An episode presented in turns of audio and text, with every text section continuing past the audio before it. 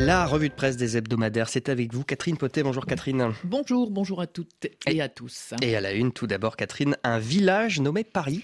Il s'agit bien d'un village et non de la capitale française. Paris, village russe de l'Oural, compte 1700 habitants et aime le supplément du monde, a voulu savoir comment la population de ce village vivait la guerre en Ukraine.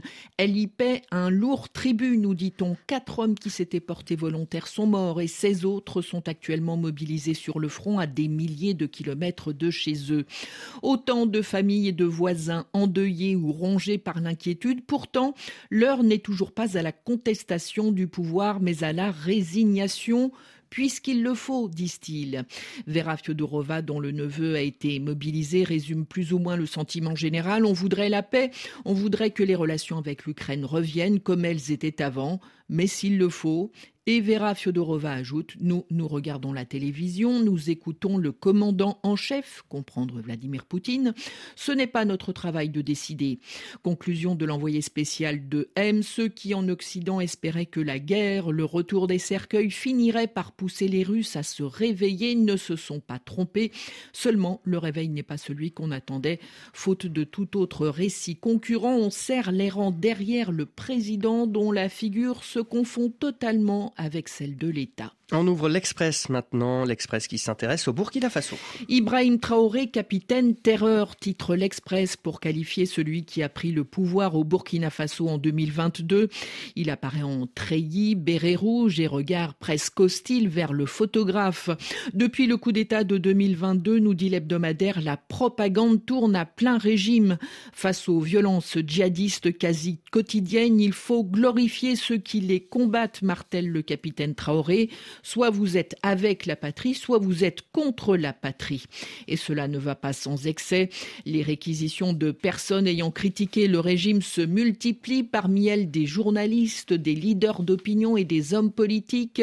Les partisans du régime, poursuit l'Express, vont jusqu'à comparer le capitaine Traoré à un messie, réclament déjà une présidence à vie.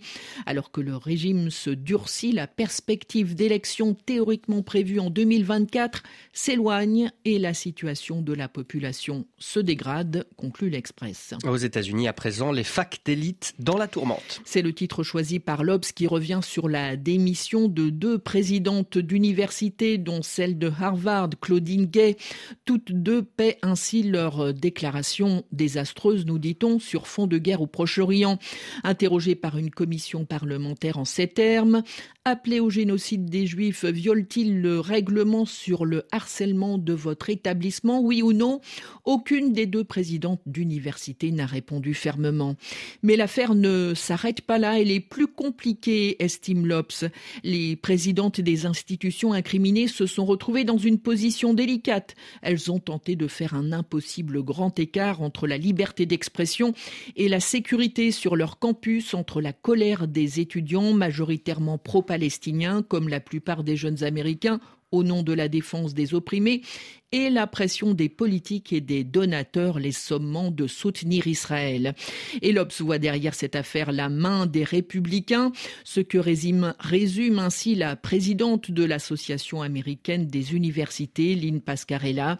Cette mascarade de l'audition au Congrès avait moins pour but de s'attaquer à l'antisémitisme croissant dans les campus qu'à obtenir la mise au pas d'institutions perçues comme des bastions du progressisme. Et puis tout autre chose, enfin, avec le dossier de l'équipe magazine.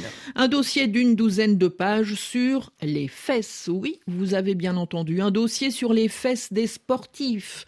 Murailles défensives au foot, point de repère au rugby, capteurs sensoriels en pilotage, mais aussi panneaux publicitaires et objets de culte esthétique. Les fesses n'ont jamais autant occupé le devant de la scène, s'exclame l'équipe magazine qui prend pour exemple le football.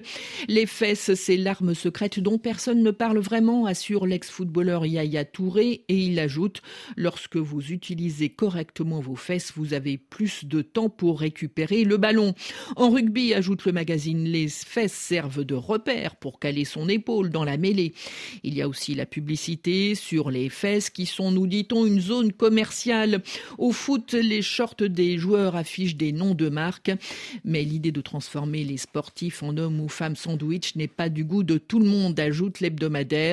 Certains chroniqueurs parlent d'une mauvaise stratégie consistant à vendre du centimètre carré.